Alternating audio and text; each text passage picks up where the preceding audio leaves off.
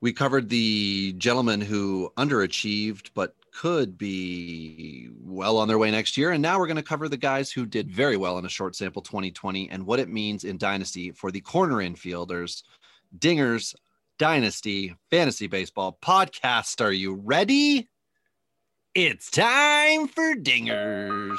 This is Dingers, way more than fantasy baseball. We keep it real when we talk and knock it straight out the park.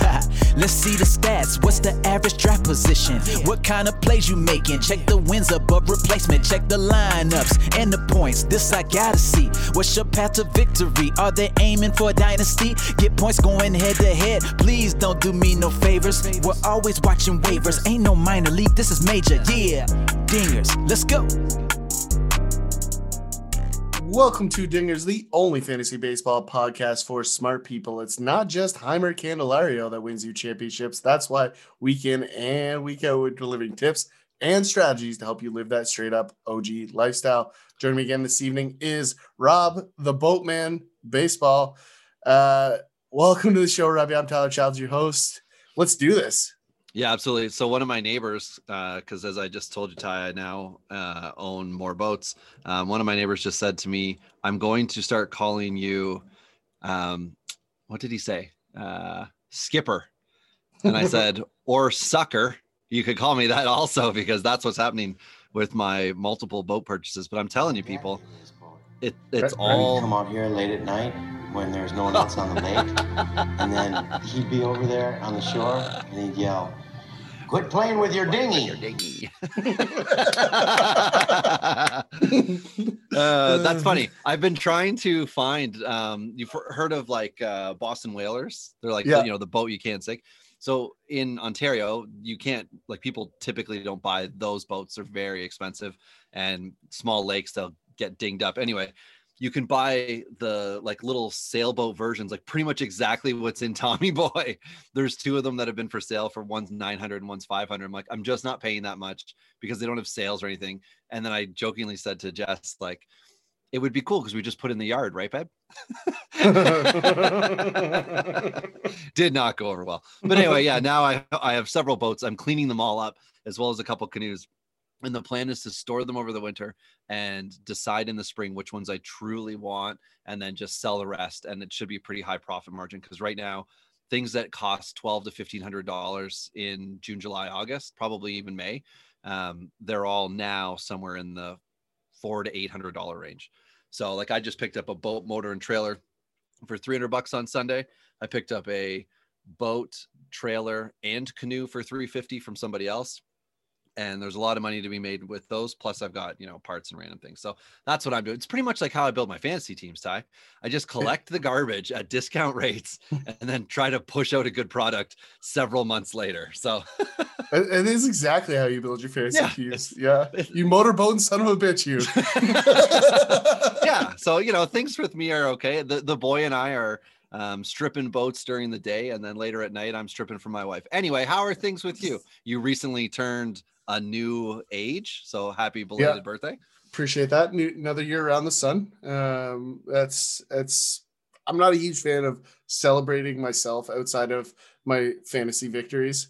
Um, so it's one of those things where you do the family obligation, and it's nice because I get to see my brothers and their kids and pick on my brothers, which is part of being the oldest that comes with the the territory. So that's kind of what happened. Um, and and frankly, I was saying it to my mom yesterday. She was like, "How you doing today?" I'm like, "I'm just glad I got a newborn. That gives me an excuse to leave while you guys are just dragging on the evening." And she's like, "You know me?" And I said, "I absolutely do. I don't know what you're talking about." I've got to go right now. That's right. The kid is screaming. It's time for me to go. yeah, absolutely. Well, I know, I know my my beer belly is is screaming right now too. I am thirsty, so let's get into this. A long time ago, someone decided to put stuff in glass bottles. In some of these bottles, they put juice or milk, and that was stupid. Today, only alcohol and a few other products remain in the containers from the gods. It's time for beers and bourbon, because good advice only comes in a bottle. Oh, that was a nice one you did. I had a good can crack, but that one was pretty good. Mm. So mine's easy tie. Everybody that's been listening, it's Abe Herb. I'm having their 1875 close style lager beer. Uh, she's a, a good old 4.8 percenter. Brewery is, of course, now closed, but um, that's cool because I still got a lot of these to drink. And uh, as the warm, warm part of November is about to end, I think we're going to get into some cold temperatures. I'll start to get into that thicker beer. But uh, what do you got going tonight? I'm finishing off. Ooh, I like that. Finishing off. You got your own soundboard now. Yeah, I, uh, my kids whistle. so I have uh, finishing off my Basil Hayden here. I, I am at the end of the road for this bottle. It's been kind of carrying us for a little bit here. So uh, need to get some refills this weekend. I am actually going to see if I can get a case of anything shipped to me from the US. That's just not the stuff I could buy in the LCBO because there is a lack of selection and I need to diversify. Well, I don't know if it's going to help, but I may be going down to Windsor, Detroit's sister city, uh, later this week. And I am not joking. It is to pick up a mid 50s, I believe, wooden boat with with a free motor, which is why I would go and get it. Um, which for me would be somewhere around a seven plus hour round trip, and I may be doing that uh, if I if I clean the yard up enough in the next say 36 hours that my wife would be okay with it. Um, and uh, I, I could check in by the border for you, see see if somebody could throw something across the river. Well, you know what? That's a great idea. Uh, if anyone has the time or effort to find Rob in his wooden boat. Uh, well, I won't be able to go in the water with the boat. It'll sink. It's it's in total disarray. But I could pull up close to it, and you could throw your bottle at the boat, and I'll try to catch it. Uh, but yeah, so tonight on topic, on topic, off the booze, we were talking about corner infielders uh, who were good. So first and third baseman who had a good fantasy line last year, and that may be one category. You know, might might dip low. We've talked about it a lot with first baseman. The averages aren't there with first baseman, but they they get it back with OPS, and then obviously runs and RBIs and dingers are the thing we're counting on. You get those elite guys who can hit you up with stolen bases. Those are the ones who can really make the difference. Obviously, power base or sorry, um, power and stolen bases are huge. And there's only one guy on this list, tie and in the shortened season, that makes makes sense, who was able to have more than um, 10 dingers and more than 10 stolen bases. And there isn't much talk of him getting traded this offseason, but I could certainly see it happening. And we'll get to that um, Cleveland Indian when we get there. So are you ready to rock? Let's do it. Let's dive right. right in. First on our list this evening is 25 year old former MVP Cody Bellinger. Was he an MVP? Former. He was in 19. Uh, what? Yeah, that was his big year. I, I thought yeah. he faded. Anyway, I'm pretty sure he won it.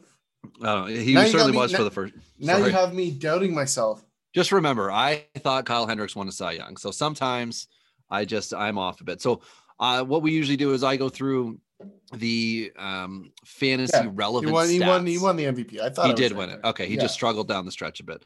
Um, what we do on the podcast, if you are new, thank you for joining us. If you found us through Twitter, uh, that's awesome. You would have found us through at Dingers Pod or Ty at Turney Boss or myself at Robbie Baseball One, possibly through the Sport Travel Radio Network.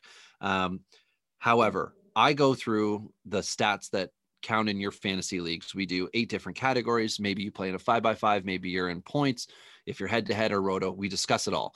But we give a ranking based on an eight by eight dynasty format so that you get the idea of a more, a more complete player. And then from that, you get to make your decisions if you're in a five by five where you're not counting strikeouts against, or um, maybe you don't have losses. And if you're in a points league, you may or may not count a strikeout as a negative or not. And that's going to make players more or less valuable, which we always try to discuss. So, Bellinger to to top us off here, 213 at bats this year. He had a 239 average, OPS 789. Uh, but the runs and RBIs, both 30 and 33, were, were really exactly what we were looking for 12 dingers and six stolen bases, which is awesome. Now, Bellinger's uh, hidden little grace for us in the bigger leagues is he had 42 Ks and 30 walks. And we always try to get guys who are inside of a two to one K to walk ratio. That's what we like to see. Um, I'm buying. I'm super easy here, Ty. I, I give up my ace for Belly in a keep forever dynasty. He's that good. If this is his down year, this is the year that people say, oh, you know, he didn't do what he was supposed to do. He didn't come back strong. I'm attacking dynasty owners and I'm asking, what will it take? Now, if my ace is Bieber, maybe that's a different conversation. Bieber Cole. However, if I'm somebody in the NOLA or below range, if Clevinger's my ace, I'm trading him one for one immediately. Um, you're a buy too. What what did I not just cover? I mean, it's it's yeah, it's really simple. Like, I mean, the guy has been dominant every other year as well, right? So mm-hmm. he's on a very cyclical cycle. He's still just 25, right? Like yeah. he's still getting eaten up as a as a kid and still dominating against elite pitching. And for me, I always talk about this uh, in these reviews is what do they do in the playoffs? Like for me, that is where you see if a player is evolving because you're not only seeing a season long scouting adjustment from the pitching staff, but then you're seeing the counter from the player. And Bellinger finished red hot in the playoffs. He was a difference maker in the World Series, uh, as well as the back half of that brief series once the, the Dodgers actually showed up. Yeah, and and the final cap on his age for me, Ty, he, like you said, he's 25. There's only one player who's younger than that on this list of I think 15 or 16 guys that we're going to talk about, and that's it. So we're we're covering the elite seasons in first and third baseman in 2020 and discussing their dynasty value. And on this list, he and one other player are both 25. Everyone else, except for one guy, is older. And there, you'll see, there's a lot in the late 20s. So um, to me, Bellinger is a like, go for it, pay pay the price. You know, that's right. I, am with you. Um, moving on to the next dude on the list, Atlanta Brave first baseman Freddie Freeman, 31 year old on our dynasty big uh, big board rank, Bellinger was rated as an outfielder last year because that's where he primarily played. This year we've got him um, corner, infield, but uh, we'll go through all that when we redo our big board. Uh, he was ranked third overall, so it was Acuna, Trout, and then Bellinger last year. And then this year, Freddie Freeman, first baseman, last year was ranked first. This year, he had 214 at bats. He had a 341 average, 1102 OPS, 51 runs, a league leader? No, second in the league. Um, 53 RBIs, which I think was second in the league again.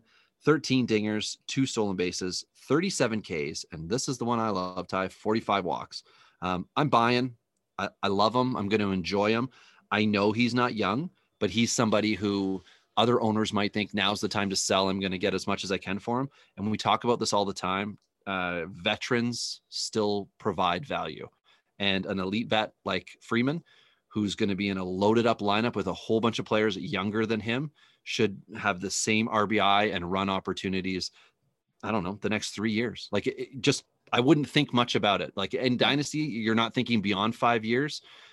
So at that point, Freddie Freeman could be a 36, 37 year old. He could still be doing what he's doing now, especially if the DH is permanent. So I'm in. Um, you're selling. So I'm wondering if that's more advanced than the stats I just mentioned. Yeah, I mean, for me, it's not anything under the hood that I'm concerned about with Freddie Freeman. He's arguably the best player in the game right now. Like you said, he's got the lineup around him. I'm going to throw a bit of a curve at you, and this is again one of the things that I like to do with my teams is I, I look at these guys. This is a position of uh, it lacks depth, right? First base. We know that.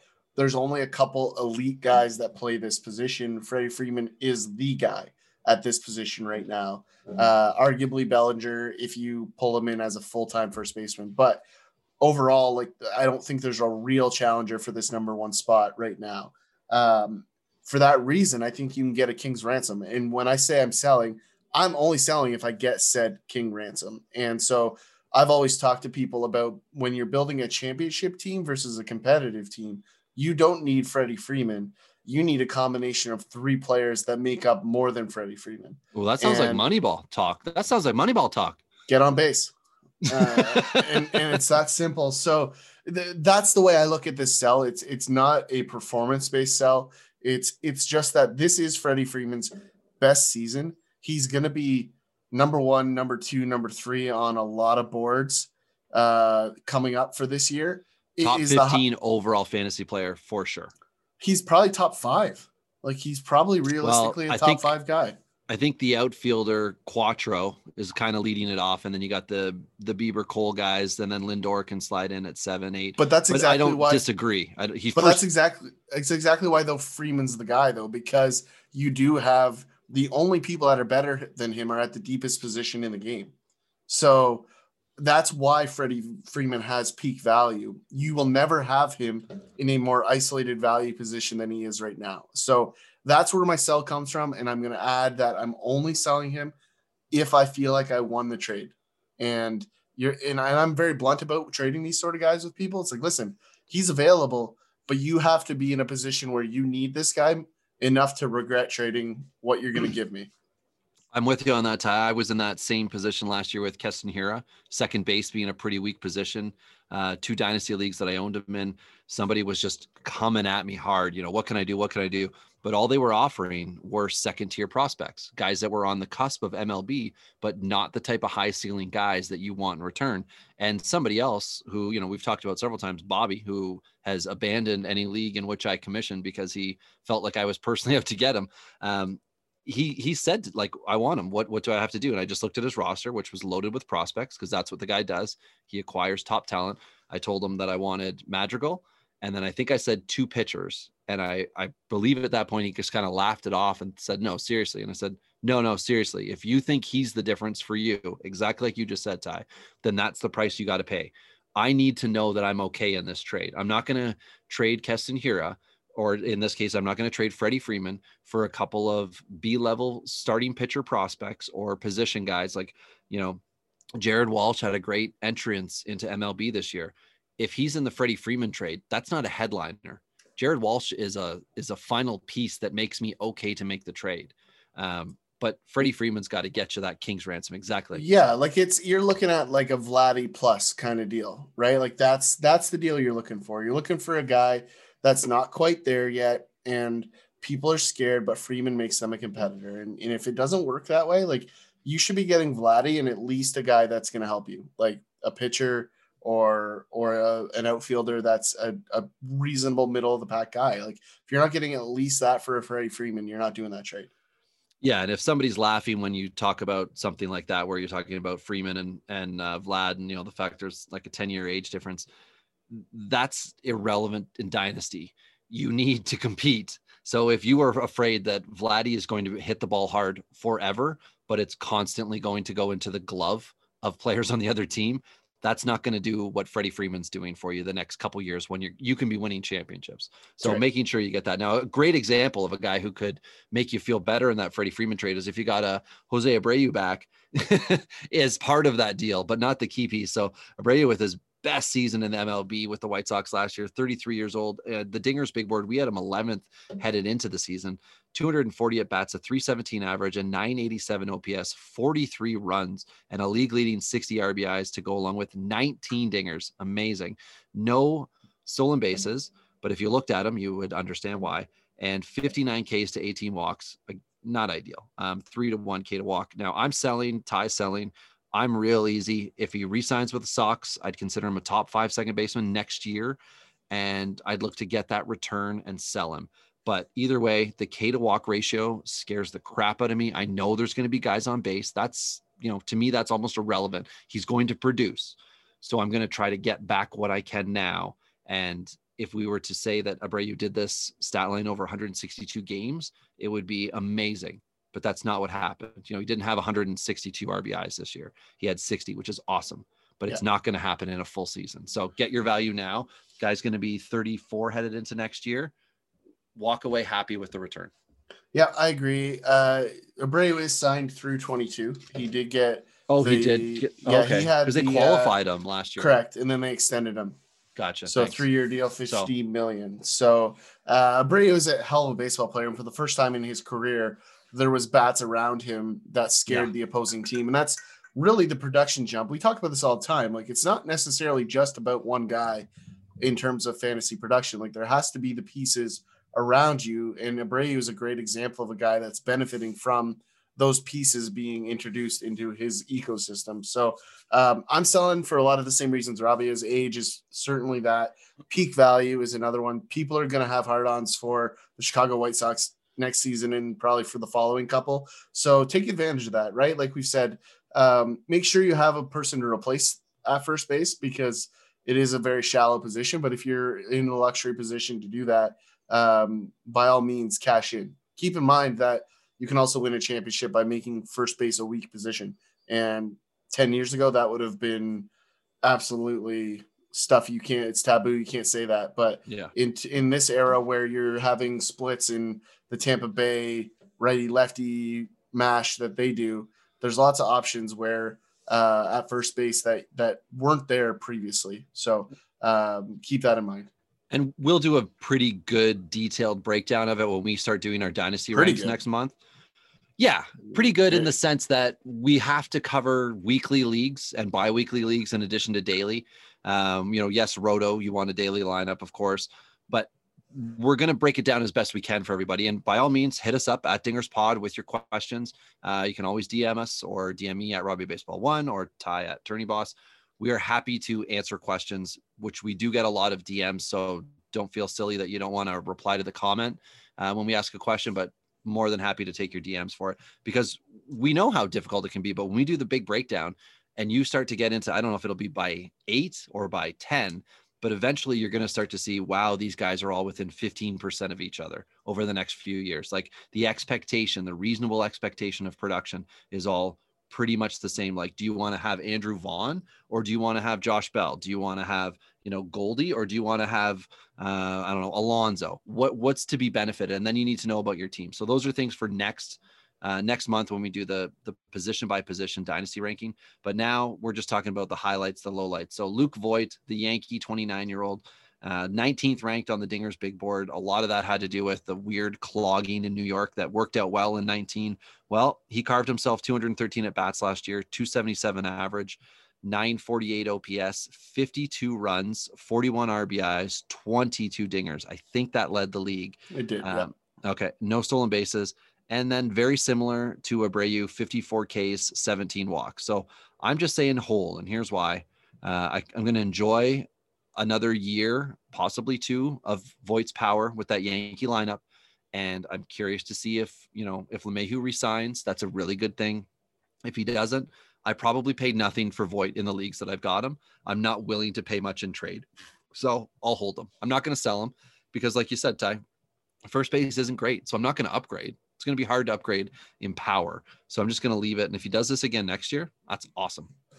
Yeah, I mean, I I have a very strict Yankee suck rule to my teams.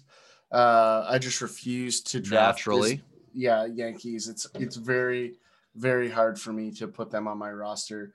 Um, I, I have a, a displeasure for Luke Voit for really no reason. Uh, the things that scare me are just number of at bats. Right, we're talking about a guy that had a really late start to his career. He's just over a thousand at bats now, with the gross majority of that coming in the last two seasons. Right, so I, I still think he's vulnerable to adjustments because I don't think that everyone has made them just yet.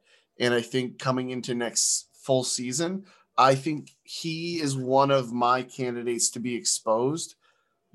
Not that he's not going to hit some home runs. Like I could see him being a, a 220, 25 home run kind of guy.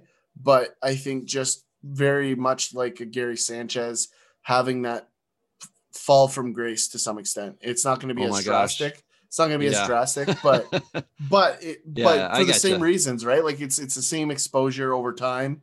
I, I feel like Voit has some of those vulnerabilities because um, he's really strong, right? A lot of his home runs, and because we got to see a lot of them here this season with the way the schedule was set up, a lot of the home runs he hit were flip of the barrels. Like he hit one against Toronto that was wind dated. It had no chance of going. It was a fly ball to left field, and the wind. It was very spring training esque. Um, the thing I do love about Luke Voit is vanity metrics, man. That guy rocks top button undone all He's day, got it all every day. Um, Happy as can be in the dugout, which I don't know if that fits into the vanity metrics, but like no, no, you gotta be Oh. an asshole. to Okay, be- I was just gonna Oh, say, yeah. or the butthurt. Okay, so mad, mad bomb in the dugout is what you're going for, not happy go lucky. Okay, but but a good point you do bring up with with Yankee Masters, right? You said Sanchez, talk about Voit before you've talked about uh, issues with Judge, and then Stanton's another one. Four big men, big swings, all power bats. When they struggle, they're not on base. There's nobody to drive in. A lot of solo dingers at that point in time. Um, so we put out, we put out right before the podcast started a funny pick that Ty had found. So hit hit the at Dingers pod up. This will be a couple days old by the time you get it, but it's fine. Um, scroll back. So it's a it's a picture with some different um, starting pitchers. I think there's relievers too. And the category, spoiler alert, is the distance of movement between pitches or a pitch. And it just says uh, the pitcher's name and then an inch measurement of some sort. I think it's as high as eight something It goes down to six, whatever. Those are irrelevant. So we just put up on the Dingers page. Um, this is a category we came across. Name it. Wrong answers only. And somebody just put application for a porn movie in as their answer. So we'll go back and see all these. But we've had a, a, few of them so far that I've seen. So I'm um, speaking about a good porn name. Uh, Brandon Beltoff uh, for San Francisco, now free agent. 32 year old. He was ranked 32nd in the Dingers Big Board for Dynasty. This is somebody who we've never liked. The power's not there. You know, we we've wanted more. We just can't get it. Well, this year was really good for him in 150 at bats, a 309 average, OPS north of a thousand on a on a real weird San Francisco team that was in it and then wasn't down the stretch. 25 runs, 30 RBIs, uh, nine home runs, which for him was actually an improvement on the on the at bat per at bat home run. No stolen bases and 30 Ks to 30, sorry, 36 Ks to 30 walks, which is really, really good. Um, I really want to see where he goes. I'm I'm probably going to end up owning him in a few dynasty leagues where I have weak first base because he's just going to be a filler body for me. And if he goes to another team, I'm assuming he'll start no matter what next year. And he's going to be an 18 month guy, which means I'm going to try to get him this offseason, see exactly what he does a year from now, and try to head into 2022 with him on a roster but not him as my dependent first base unless something really magical happens and I don't know. He goes to KC and it just somehow works. But I don't think he wants to be anywhere but with a dominant team. Um, I don't know if he's won two World Series or three with San Francisco, but I, I don't know. If I had him on my roster, I'm just looking for a minor league guy. I'm not getting anything in trade. So I'm gonna hold him. Yeah, like I I have a sell, but it's um I will say I would switch very quickly to a buy depending on where he lands. Like there's right there's some good spots he could end up that I think would be very valuable. Like I think Washington would be an interesting spot for Belt to land. Um, I, for me, I think it comes down to uh, what they do with the DH in the National League. Like if he stays National League side, yes. I, I'm going to be curious to see where he ends up. I think his agent should be trying to find him a job in the AL uh, to make sure he's getting some at bats. Like Detroit would be an interesting spot for him. They have a glaring weakness at first base. Uh, who else needs one? The Royals potentially love these kind of guys uh, that have a little bit more power. The thing to keep in mind with Belt is that he has played in the di- most difficult park to hit home runs as a lefty in the major leagues. So if you move him into a, a favorable right field scenario, I think you're going to see his home run total spike. So I have a sell based on age and trajectory, but I will switch it if he goes to a beneficial right field that to a hard buy. So I'm going to be paying attention to him as an opportunity, to be honest. And, and that's fair. That's the same thing I'm doing. I, I fear that I am going to end up owning him in a couple of leagues just because I don't want to pay the piper on elite first base. And I think I'm going to get a better stat line out of him than I will some other types of guys that we'll get into when we get into first base. But yeah. uh, move on next to Eric Hosmer in San Diego, 31 year old. He was ranked 14th on the Dingers Big Board. Um, just in case you didn't know, our Dingers Big Board is based on five year production. So the 2020 through 2024 season. So we think Hosmer is going to be 14th in production in that time. And we think Belt is going to be 32nd in production, just for contrast. Obviously, this year was a good year for Belt. That's a good thing, but we definitely think it's going to trail off for him. So uh, Hosmer in 143 at bats at a 287 average, an 851 OPS, 23 uh, runs, 36 RBI, thanks to all those boys on base, nine dingers, and four stolen bases, which was very nice. The interesting thing for Hosmer, lots of balls in play with this guy, only 28 Ks and nine walks. We're both holding. Uh, I'm just stating, just enjoy another season, maybe two, and look to sell him. But right now, I am trying to find a prospect first baseman in my system. So I know I've got somebody who's going to be able to come up and replace him. I'm not looking to make a trade for, you know, an Andrew Vaughn type guy. That's probably too expensive, but I want something in the range of uh, a nice surprise guy that could do kind of what Jared Walsh did last year, which is walk in and take a job down the stretch and hopefully for Walsh's sake, hold it into next year. Well, and this is a guy that I said uh, we wanted to uh, buy at the beginning of the season. So I'm going to hold because I bought him in the offseason wherever I could. And I'm going to say hold him because I think he's similar to what we saw with Jose Abreu this year. Like he's getting that team built around him. The production's better. He's going to hit at the back of the train. He's going to have a ton of RBI opportunities. The amount of doubles that are going to be in front of him between Machado and Tatis he's going to have the opportunity to cash guys in. He might not hit 30 home runs, but I think 80 to 90 RBIs are very much in play for Eric Hosmer. And I think it becomes an even better buy if the National League sticks with the DH, which I think is very possible. So um, I, I, like Hosmer as a guy you can get for cheap. Uh, so so if you don't already own him, I, I think you should be buying because I think if you look at the high end, of this market. Like you could potentially buy a Hosmer, sell uh, Goldie, Freeman, Bellinger. Not you don't really want to sell Bellinger, but you get the point. Um, and and replace them mostly with a Hosmer to fill other voids on your roster. So these are the kind of opportunities that you need to be looking at if you're moving high end talent. These are the kind of guys in Hosmer that you want to slide in as a replacement. Definitely the absolute under the radar forgotten because and you know why? Because they're 30 and older and mm-hmm. everybody forgets. So here's another 30 and older guy, uh, Goldie from St. Louis, 33 years old, ranked seventh on the Dingers big board, 191 at bats this year. Goldie came back for us with a 304 average and 883 OPS, 32 runs, 21 RBIs, six dingers, one stolen base, which is the thing that everybody's harped on. You know, Goldie's not the same because he's not stealing all the bases, but 43 walks and 37, sorry, 43 Ks and 37 walks. So in an eight by eight, a bigger format, um, something points league related. He's he's going to be. I'm, I'm, sure in a points league, he's he was over three and a half points, uh, which would easily put him inside top ten first baseman. And uh, I'm holding, and you know, I'm sure you paid a lot. So if you if you get a season or more out of them, take it. And uh, if you're at your deadline in season, maybe you might want to deal him away if it's not the year for you because he will be 34 next year.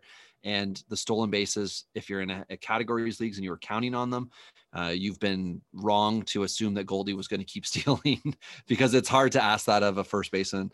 But for me, I'm holding him. I don't want to sell. Like we, this that's the thing, right? It's like we're just saying it over and over again. If you have a good guy, a contributing player at this position, which for us, we're specifically at this moment first base, don't get rid of him. You know. Yeah, I'm with you. And Goldie has been my rock for a long time. I'm a Goldie guy. Uh, and last season was hard. This season was much better. Um, from a quality perspective, he didn't hurt you in weekly leagues. Uh, previous season, he crushed you in weekly leagues because he was hot and cold and hot and cold, uh, and and ultimately broke my heart. But uh, here we are again. He's back in the good books, and I and I like Rob said, like you're not going to have the opportunity to get a guy that's much better than Gold. He's not going to steal you the 20 bases that he used to. Uh, it's just not going to happen, and that's just not who he is. But the one thing to keep in mind is what we just talked about with Brandon Belt is he is in a pitcher's ballpark. So the big ballpark scenario definitely is going to cut into his home run total. That I think is part of the adjustment that he made is that some of those fence scrapers that were going out in Arizona are staying in the yard in St. Louis. So I think that's been one of the big adjustments. And I think he adjusted this year based on how he ate the fastballs. He was very much sitting on fastballs. So if you do own Goldie, the thing I'm watching is uh, his early season success against off speed and breaking pitches. And if you see those things not trending the right direction, sell, sell, sell. If not, buy hard. All right, there we go. So here is my absolute buy of this class. Rhys Hoskins, Philadelphia Philly, 27 year old, was ranked sixth on the Dingers big board, 151 at bats this year, 245 average, 887 OPS, 35 runs, 26 RBIs, 10 dingers, one stolen base, 43 Ks, 29 walks. And the reason why you're going to buy him is homeboy is off on Tommy John surgery. It's going to scare off owners. We've seen it with some other guys where, you know, oh, he's not going to play. He's not going to this. He's not going to. He'll be back in 2021. Absolutely, he will. Should not start the season. He should start the season rehabbing, um, extended spring training, whatever they figure out they're going to do, and he should be back and in regular form by the All Star break, which means you're getting at least, or sorry, you're losing at least half a season, but it's well worth it in dynasty mode because things have turned around for him. He became a better hitter in 20 than he was in 19. More walks. We saw the power come back. He had a good surge, and you know then he got hurt. But you may as well take the 25 plus dingers, 75 plus RBIs, 90 plus runs with an 850 plus OPS in 2022 and beyond by taking a, sh- a small hit in 2021 because of the position scarcity. Somebody would be willing to trade you probably a lesser first baseman now who's going to start the year and something else minor for Rhys Hoskins. That star power that he was su- supposed to have three years ago, it's worn off because he went, he became a power K guy. And if you're in a league where K is hurt, he's less valuable. If, if you know, if you just heard what I said, he's getting the walks back up. So it's hurting you less. He's not Kane as much. And if you look at some of the other guys on here, we have 59 Ks, 54 Ks, 36, 28, 43, and 43. Now he's got less at bat. So if he was to have 200 plus, he would be up there in the 50 range, but he's not out of control. It's not Machado in 18 numbers. Like this is reasonable from a power bat. So I like him. And I think people are going to forget about him because he will be off draft boards everywhere. Anyone who plays redraft and dynasty, they're going to struggle with Hoskins because they're going to not draft him in redraft and they're going to be really hesitant to do anything in dynasty. So I would attack Hoskins owners with veracity. He gets the official. Go get him whistle. well, I, I I, we'll find a better name than that. yeah, yeah. I don't even know. I have no words. So uh, Re- Rhys Rhys Hoskins is a guy that I'm not going to own. I've not liked him. I've been hard on him in the past. Uh, I don't know that there's a real reason. If I'm honest with you, this this is one of those guys that I just I stay away from for whatever reason. I have my reasons. Leave me alone. Uh, Well, it was him and Olson, Ty, or him and Chapman that came in in 17, I think, together, and they both like mashed. And everyone was like, whoa, look at all the home runs they hit down the stretch. Like, this isn't going to continue into it was either 16 they did it or 17, and then it wasn't supposed to continue. And then, you know, that that's what happens, right? Everybody gets their hopes up, and then the players can't possibly live up to it. But if this is Rhys Hoskins, this 2020 stat line, I'm happy. At first base, I'm happy with that. Yeah, like he's not gonna hurt you, right? Like he's he's a he's a power bat, right? He it just is what it is. And if you need the power numbers, like he he's your guy. I'm not gonna build my team around a guy like that. That's just the way I do it. Um, again, no real reason to dislike him. I am concerned uh, on the 2019 numbers. I, I don't know how far he can take the home run total with the the strikeout numbers that go with it.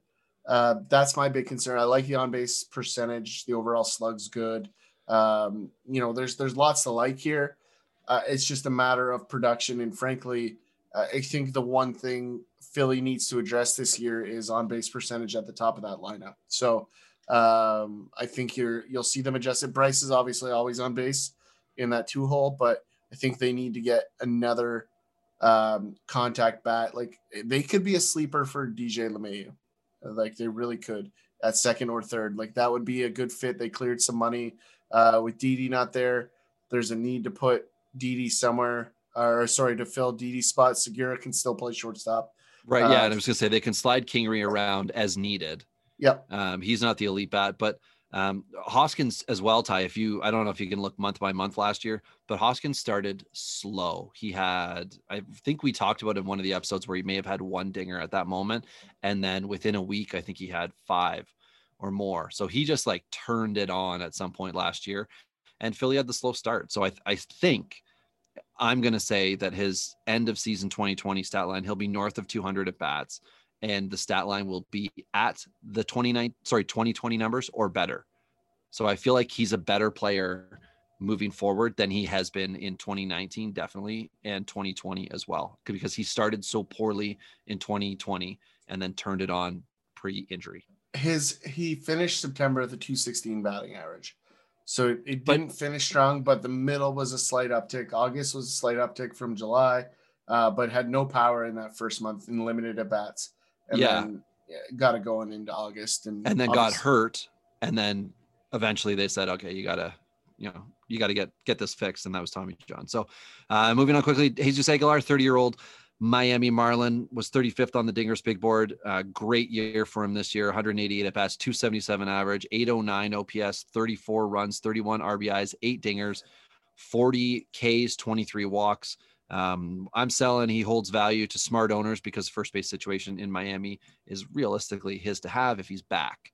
And Aguilar has been a fantasy annoyance because he just never does what you want him to do when you want him to do it. So why not just hold him? why not just hold him and see? But if if somebody knocks on the door, sell that boy. yeah, I mean, for me, it's really simple, and we talked about this coming into this season with with Jesus Aguilar. Like the things that scare the living hell out of me, his hard hit percentage is in the 41, 41st percentile.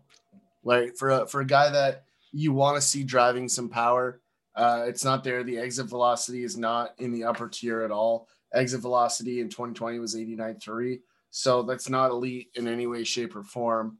Uh, the slug's still decent. The OBP is good. Like, you know, if you look at the career numbers, they're not awful in a lot of these things, right? A career line 259 average, 336 OBP, 470 slug, 806 on the OPS side. So, like, very reasonable career numbers, even with a dip um, in what was that 2019 where he really the shine came bottomed off. out. So, yeah. So so I really do believe that you're going to see at least a little consistency here. So very similar to a Hosmer, I think, is a good way to put him in there. Like, don't expect the world. Um, I, I'm just less confident that he's in a scenario if he's back in Miami, which I don't think he will be. Um, if he's back in Miami. I don't love that situation because I, I think this season was a bit of a mirage for them.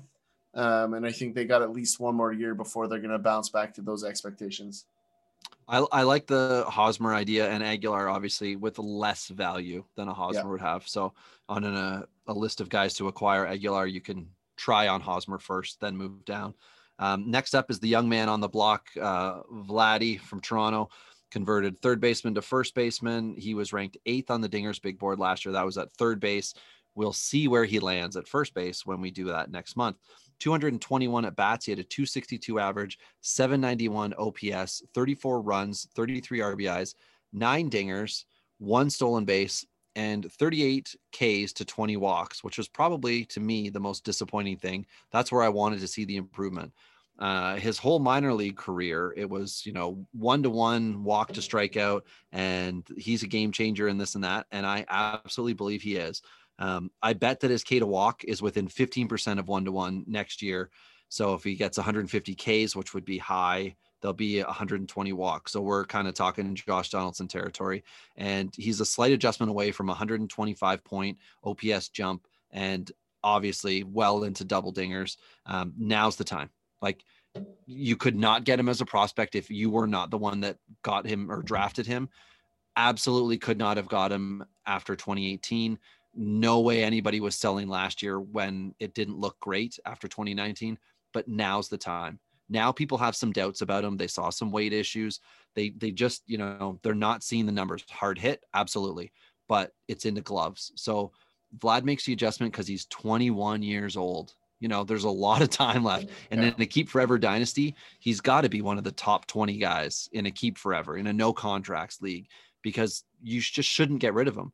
But that's why you have to go and knock on the door of the fantasy owners. And you have to see, we know Toronto's loaded with potential stud guys in that infield. We know they should have guys on base it's just so random when it's been happening this year. You know, it's kind of like you're tuning your car, right? You're sputtering, you're working on the carb to trying to, you know, hone everything out. Well, that's the Jays right now. They're trying to get a full lineup together with guys consistently on base. Well, Vlad makes those adjustments. Vlad starts taking walks, and all of a sudden, the Blue Jays are going to be damn hard to beat. And Vladdy will be obviously right at the core of it with Bichette. Well, and he's down 32 pounds from where July, he was at right? in summer camp. Yeah. Yeah. So this is a guy that has trajectory here um, to move forward, and I think think you're going to see some of these things adjust for for the young man. I mean, he he hits the ball significantly harder than most people, right? Like his hard hit percentage, he is in the top tier uh, of the league. I mean, if you're if you're getting into exit velocity as well, uh, he finds himself in a very similar scenario, right? He's 93 in exit velocity, 93 in hard hit. The real issue here is the launch angle and it came way down in 2020 to 4.6 like that's very very very low. But let's not kid ourselves. The guy still made a buttload of contact and had a hard hit percentage um, 50% of the time. Like it was hard hit. Like that's those are the guys you want to own because they're going to break through his teammate Teoscar had very similar scenarios um, and people are loving Teoscar right now so I, I expect Vladdy to be the buy low of the offseason. And and I'm I'm excited because I think launch angle will be his entire offseason plan from a, an offensive perspective. Yeah, and as far as like you know the best Jays and Dynasty thing, I would easily say Bichette has now taken him over, so the shine is off. Where before it was uh, Vladimir Guerrero Jr. is going to change baseball, and um, there's a Bichette kid too and now it's very much Bichette is like this stud kind of you know Tulowitzki in Colorado type guy, and Vlad gets to now be under the radar, which I think is to his benefit. He just needs to make the right adjustments. As is it safe to say Vladdy is? Hello. No. It's me. It's pretty damn close. It we are if he does this exact same thing next year, people are going to be out. And like, I don't mean I, out like he sucks. I mean out that he's not doing what they want.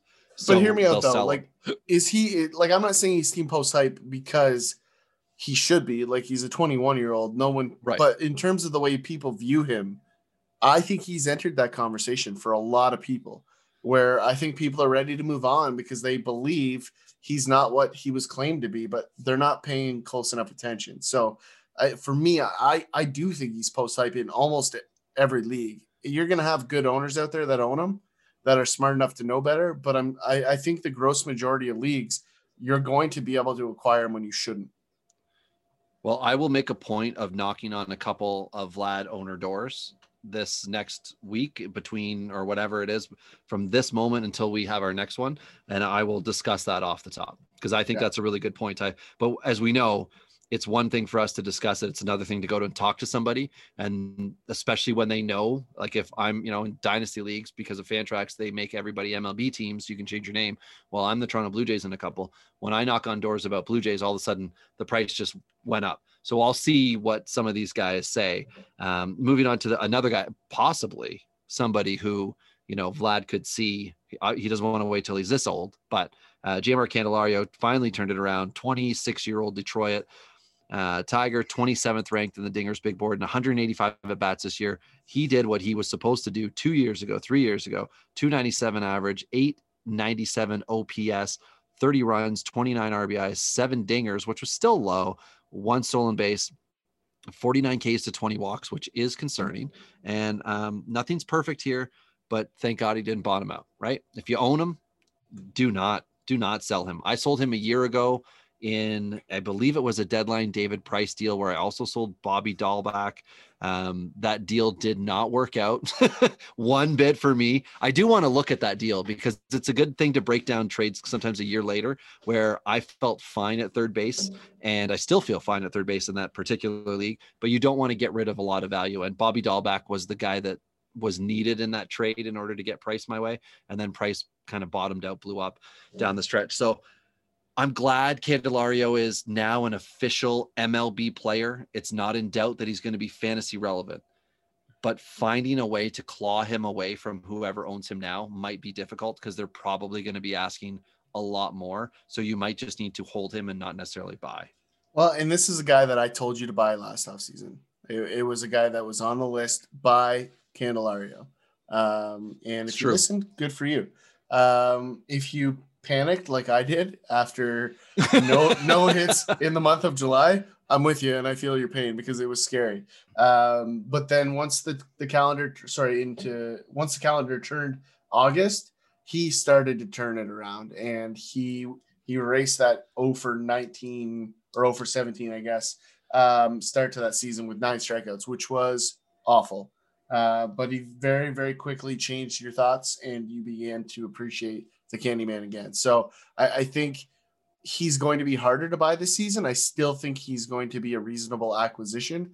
Um, I'm I'm buying him in formats where I'm rebuilding, right? So I'm not going to buy him if I'm in win now mode, but I am going to buy him knowing that the Tigers are going to have Riley Greene and Torkelson in a couple years, and they're in all likelihood going to bring in at least one big free agent on the offensive side to pair with those guys. So um, the Tigers have the money to spend. They will facilitate that offense. They're going to have the pitching.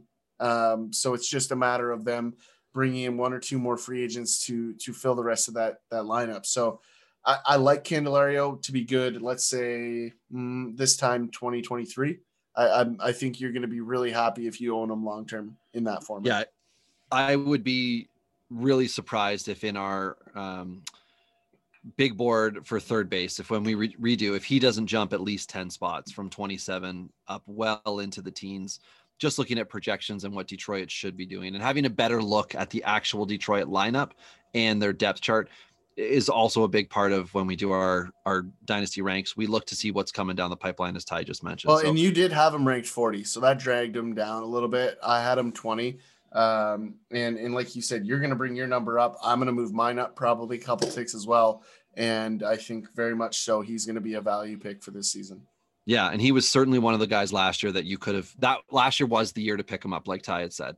It doesn't mean you can't do it now. It's just owner to owner, right? The guy that has him now may covet him, or he may be the third third baseman and he's looking to make a deal. So moving on to stud Pete Alonso with the Mets, 25 year old. He is tied with Bellinger as the second youngest guy. Um, 208 at bats this year, 231 average, which was a dip down, and 817 for the OPS, which was a big dip down. 31 runs, 35 RBIs, 16 dingers, and one stolen base, 61 Ks, 24 walks. Uh, I want you to buy him. Just use the lesser 2020 stat line uh, as your buy low and assume you're going to get at least 30 more points on the average. And uh, SP Streamer just replied to our thing and said the stat is height. Um, okay. Uh, and 80 points more on the OPS. So I would comfortably assume you're going to see Alonso right around a 260 average, just in and about 900 OPS. And now, obviously, those can be better numbers, but I'm saying I don't think they're going to be any lower than that next year. I love Alonso. I think that um, Robinson Cano having a good year allowed him to be on base for more RBIs, but at the same time, Alonso's just a power guy. So he needs people on base in front of him. He needs McNeil on base. He needs Davis on base, and he needs guys Conforto as well. Healthy Conforto would really help out um, with the Mets. And whatever the Mets are doing this offseason, whatever they go into spring training with, whatever they hit opening day with, you can value Alonso to only be better than 2020 in my mind, not worse. So that's why yeah. he's a buy for me. So the the the thing I'm going to watch this season is the the him attacking the fastball. That was the biggest dip for him this season. Uh, really got beaten up by the fastball. Pretty standard for a second year pro, right? We talk about this that adjustment in the second year. Bellinger had a big dip. Uh, many many other players have had a big dip in that second year as the pitchers make adjustments, right? Like he got away with a lot of things in that rookie season, and he capitalized on it, right? He hit 294 against the fastballs this year, just 243. Um, and and there's room for improvement there. The slug is still strong, so there's there's lots to like, but um, I, I, I am buying here because I think I think there's lots to love um, in, in the underlying circumstances, and uh, I think you're going to see that fastball bounce back with some adjustments. And so for me, that's that's the underlying truth. And if you look deeper into the batted ball profile, infield pop ups were a small tick up, as well as getting oppo percentage. So he was late on the fastballs, getting jammed up and in, popping that ball up on the infield. So uh, I think he'll make that correction. He's he's a strong enough guy to to take some chances. So I think you're going to see a bounce back. I, I still think he's a 260 guy. Like I don't think he's yeah. going to play that 295 that he did in his rookie season um 265 270 makes him an mvp candidate so like i just i think that's what you're looking for out of pete alonso yeah if he changed and had a different two strike approach I would love to see it. You know, like if if all of a sudden he just went from trying to mash until he's out and he's like, okay, two strikes, I'm going to cut one here, I'm going to chop one across the field or whatever it's going to be. Uh, that would be a game changer for him, but that's just not the way they're doing it these days. So uh, here's the surprise of the list for me. Um, somebody that we didn't have ranked at all last year, Jared Walsh of the Angels, 27 year old, came in later in the year, 99 at bats for him, 293 average, 971 OPS. 19 runs, 26 RBIs. That is that's efficient in 99 at bats, nine dingers in that time. And in think about this in 100 basically at bats, 15 Ks, five walks. It's interesting. Uh, I'm giving him a hold uh, because I just don't see how the buy is going to be right for you. It's going to cost you a lot. And I wouldn't go out of my way to acquire him. Wait and see. The Angels are clogged. You know, Pujols is still there.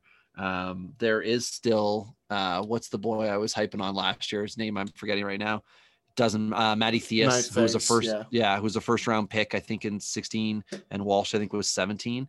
Um, it it's not over in LA. They're not just going to give him the job now. He might just crush it in spring training, and maybe things change.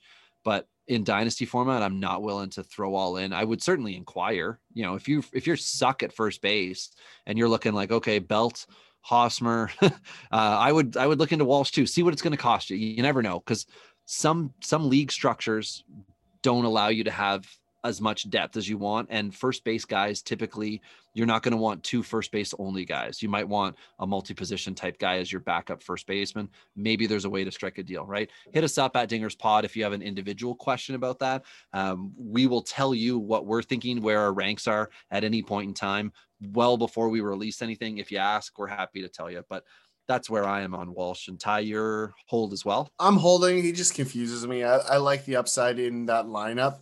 There's too many yeah, good hitters, definitely. right? Like that's that's why I'm not selling. Um, because I think even if he bats sixth and is reasonable, he's still going to produce, right? So this is a guy I, I like as a depth piece. Um, in in shallow leagues, love him as a guy to save you when your your premier guy gets hurt.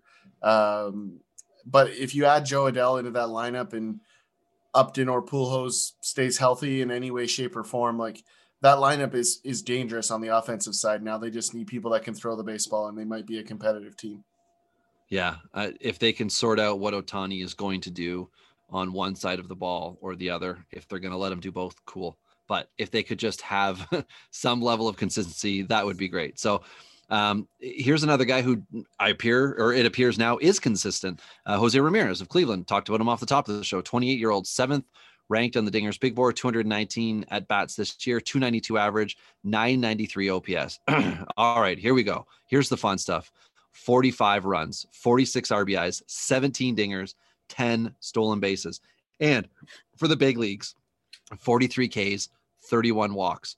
Um, he's a questionable buy for me and that's because I don't know if you can get him. Because I, I love the stat line. I'm not sure when the drop off is going to be on stolen bases or if it'll even come. And if it's a no contracts dynasty league, of course, go get him. But who knows what in the heck Cleveland's going to do, right? All we're hearing about is sell, sell, sell in Cleveland, but Ramirez's name doesn't come up. So I don't know. I don't know what to think, Ty. Like he's going to produce, but he might be kind of like McCutch or McCutchen in Pittsburgh. He might be like Bautista when the Jays sucked, it might be hard for him to do it all on his own. Of course, he's going to be good, but can he be uber elite, top 10 return if everything around him in Cleveland is crumbling? Yeah, I, th- I think if they move Lindor, it's just a matter of time before they move Ramirez, whether yeah. it's a season or or in season or whatever. I, I, I don't know why you don't burn it down if you're if you're Cleveland. Um, if you're if you're gonna get rid of Lindor, you just don't have enough pieces like to be competitive. So eh, the the caveat to that is if they trade Lindor and then go sign two free agents, then that's a different animal. But I, I don't know why you trade Lindor if you're going to go sign free agents. It doesn't make a lot of sense. To spend it on Lindor. Uh, but that said, I believe Jose Ramirez is the best player on that team, regardless. And I ranked him fifth, and the only reason he wasn't fourth is because uh, Manny Machado is my guy. Um, and and I put him there out of bias. Uh, you have Arenado, uh, Bregman, and uh, Moncada on top of that for me, and so I, I think without a doubt Ramirez is going to move up. He's probably going to be probably going to be my number one this year, to be honest. Hmm. So we'll we'll get there when we get there. But I I, I like Jose Ramirez. I like that he's a, a multi-category guy. He's one of the few remaining in the game. Um, and so for me, I, I think that carries a value that is very, very hard to find. And for that reason, if you can buy him, you should. Yeah, it's a lot like uh, people will talk about um, Alberto Mondesi. You know, oh, Mondesi is great. Mondesi is all these amazing things. I think they're just confusing him with Jose Ramirez. Jose Ramirez is what everybody thinks Mondesi is, but they forget that Mondesi K's at a ridiculous rate.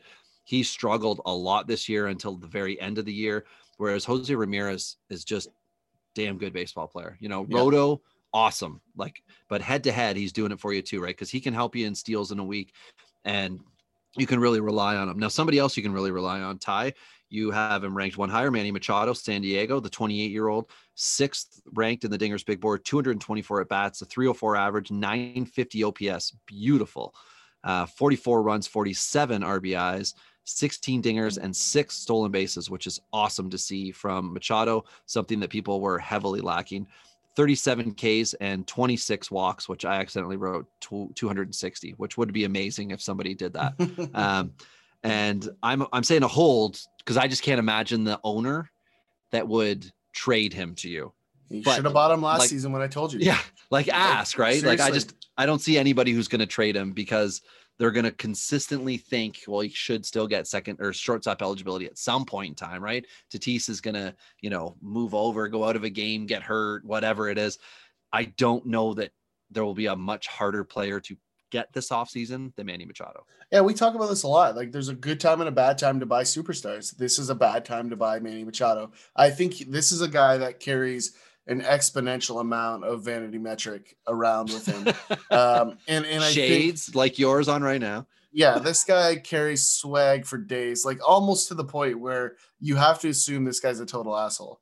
Um, like you just have to. Like it's it. He may or may not be, but he just he gives you that persona, and I think it's fair to say this is a guy that's really feeding off the energy from that young team and specifically his partner on the left side of that infield, Fernando Tatis Jr. So you're going to hear me talk about Machado and Tatis because they are my guys. Like I am built in a lot of leagues around those two guys. Um, and there's reason for that because they're freaking awesome. They are. And and uh, one thing Tatis and I share now, Ty, I don't know if you can tell, is uh, we both got the mohawk on. Now I have a lot less hair right here, but I did full on do the this is the no look shave mohawk for anybody who's wondering. And I was curious with this much frontal hair loss, should I still be doing a mohawk? The answer is no.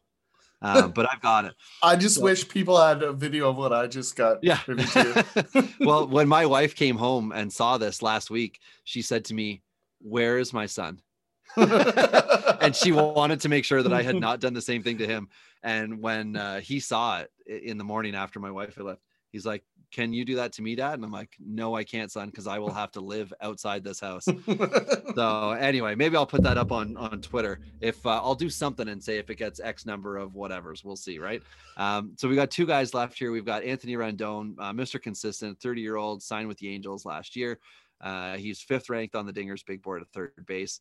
Should have been number two. Uh, 189 at bats this year. This is a down year for him. I love this. 286 average, 915 OPS, 29 runs, 31 RBIs, nine dingers, no stolen bases, 31 Ks, 38 walks. Mwah, love you, Rendon. Love you.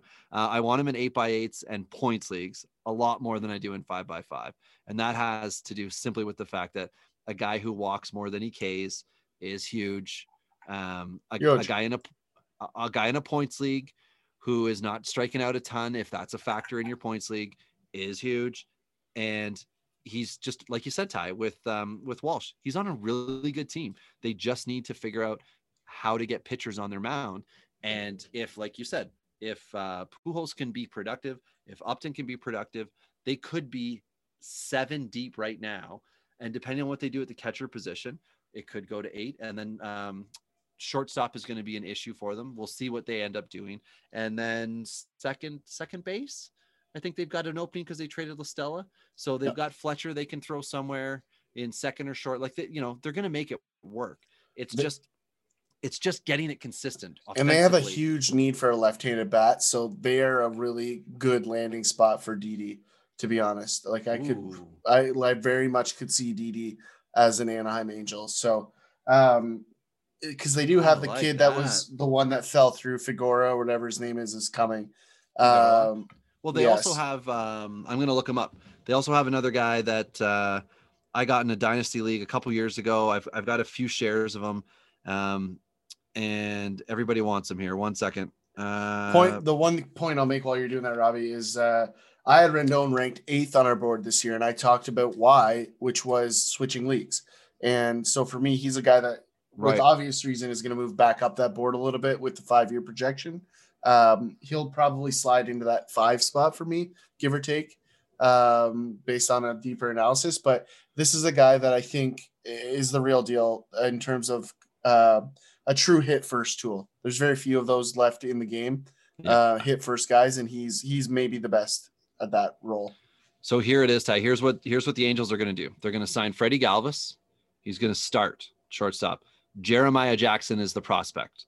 Jeremiah Jackson is going to get some time at AAA this year. He is going to light it up, and then he is going to come up towards the end of the year, and then it will be Jeremiah Jackson's season. And again, as you said, if they get a Didi, if they get a one-year contract type guy, the prospect stock on Angels shortstop Jackson goes up.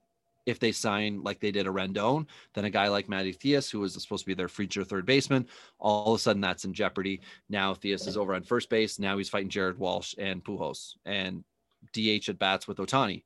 It becomes a much murkier situation. You get that middle infield solidified. David Fletcher's there. He's your he's your absolutely he is your left fielder. He is your second baseman. Where else they put him in depends on who gets hurt and if he can just own his position. But that's that's what it is for me. So I I like that. Um, Rendon's just you know he like you said he's a great he's a great guy. Final guy here, Corey's brother, Kyle Seager. Uh, got to put those Seattle guys in either off the top of the episode or the or the the end, but I can't do it more than once. So this is my Mariner. Everybody, 32 years old, 21st ranked on the Dynasty Big Board, 203 at bats this year, which is just nice to see a full season from Seager first and foremost.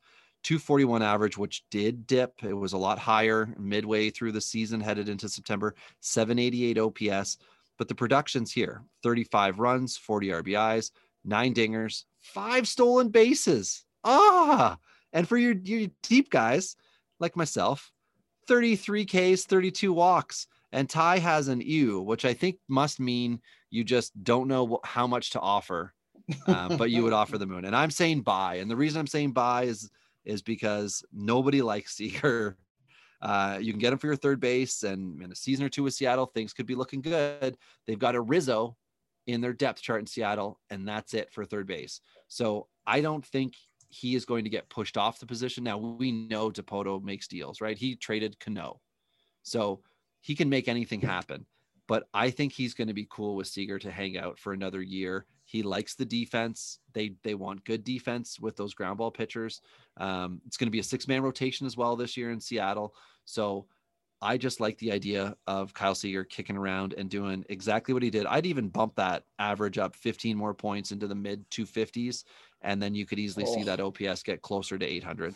Guy is going to be secret value, and if for some reason he steals 10 bases, that's amazing, just amazing. I mean, it just hurt me to hear you say bump up his batting average. That just that hurt my soul. His career average is 256 uh, in 10 So there you seasons. go. Let me finish. I was about to shit on him. God, you sound like my wife. Wait, what did you say? Uh, oh no. Oh man. uh, the one the one saving grace is off speed adjustment. It was off the chart this year. He had 321 against off speed pitching. So uh, that's an anomaly, right? Like that's that's just not going to be consistent. It doesn't match his career numbers. Um, his his previous best against the off speed was 274, 276, sorry, in 2016. Uh, everything else is pretty paltry. So I think the numbers were carried a touch by that success on the off speed this year. I'm not willing to buy it. And I think if you're rolling out there with Corey Seager in a championship format, this is the kind of mentality you're going to have. I'm gonna go ask directions to our next huge embarrassing failure. You're a huge. You're a huge embarrassing failure. and, and I, uh, w- I've been pretty consistent on my my despair, uh, despisement, my displeasure for for Words Kyle are Seager. tough. yeah. Well, when you focus on the soundboard, it's hard to do both um, talk and sound. It doesn't work that way. And so Seager is a guy that I just I don't love. The big big number for me that is scary is the OPS below uh, 800. This is a guy that you're expecting to be somewhat of a power bat and doesn't carry the balance of the power profile. And frankly, Seattle's just not there. And I think he's got an expiration in Seattle and I think it's going to be before the rest of that talent flourishes. So I think just from an overall fantasy value, I, I think it's less about whether Kyle Seager is a good baseball player and more about his his circumstances. I can see him as a, a really good midseason acquisition in fantasy leagues because I think he's going to be a good trade target for somebody looking for a lefty bat. Well, we can agree to disagree. I think it's fine with Seager because either way, you're not giving up a whole lot to get a guy like that because people aren't envisioning a bright future for him. And again, we know it, fantasy players, dynasty players are ageist. They don't want guys north of 32. And that's where he's going to sit. He's going to be 33 when next season starts.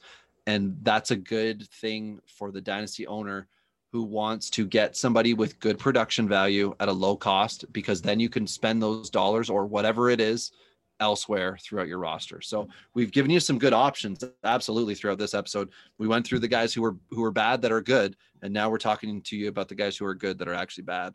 Um, and the next next week we've got a bunch of episodes coming, but next week we're covering corner infield, good and bad. Sorry, middle infield, good and bad. Um, we are also going to snag the outfielders, and then we're going to hit up, I think, some relief pitchers and probably cough on the catcher episode. Oh, yeah. If anybody wants to do the catcher episode for us, let us know. Hit us up on Twitter. Oh, that'd be fun if we just Yeah. had strangers. If you are interested in making a podcast debut, Yeah. we could give you the script. I will write it for you, and you have to read it as best you can and try to make catchers sound exciting. Oh, that's so that's so dangerous. That's so dangerous. I, I like the idea though. It could be a lot of fun. Um, Yancey would be all over a catcher episode. That's true. And Yeah. maybe you know what? Maybe we'd have to talk to some NFBC guys because they would definitely in two catcher leagues with NFBC. Uh, they gotta love their catchers, and that's and that's we'll just thing put with like, NFBC. and we'll put some audio in the background behind them of just like waiting room sound, like music, like just like that elevator Muzak. tone of like, yeah, exactly. Not even music, like that. That's actual songs. I'm talking about like corporate tones. Like, well, you could have that uh, just to like make it seriously impactful. That uh, damn, you know, the TikTok one that I had sent you the other day. damn Where- boy. No, it's the uh, and I was like, damn, and then he swears a whole bunch. So you can't, you can only do the instrumental to it, but um, it's the banjo. I'll see if I can find it. Oh, I know what you're seconds talking before about. we're done. I know exactly what you're talking about. There it is. Hold on. Oh, come on, Google. oh, ads. You're not an ad. Man, ads brutal. there it is. Yeah. See, that's way too exciting for catches. But see, it's I was like, damn, because it's catchers, and catchers are like, damn. Yeah, know, but that's a hype song, roster though. It Like, is, remember- I guess. We- remember we're trying to make it exciting. No, we're not. It's catchers. Okay. Okay. Yeah, like we're we're trying to bring them down. Like maybe like like slow music and and something super depressing is what we'll chase. So we'll we'll find it. But uh, we got lots of work ahead of us. It's off season time. This is where we make you money, and you show zero appreciation, and that's why we love you. So until next time, it's been Tyler Knob on Dingers.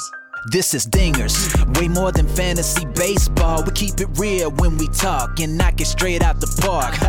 Let's see the stats. What's the average draft position? What kind of plays you making? Check the wins above replacement. Check the lineups and the points. This I gotta see. What's your path to victory? Are they aiming for a dynasty? Get points going head to head. Please don't do me no favors. We're always watching waivers. Ain't no minor league. This is major. Yeah, Dingers. Let's go.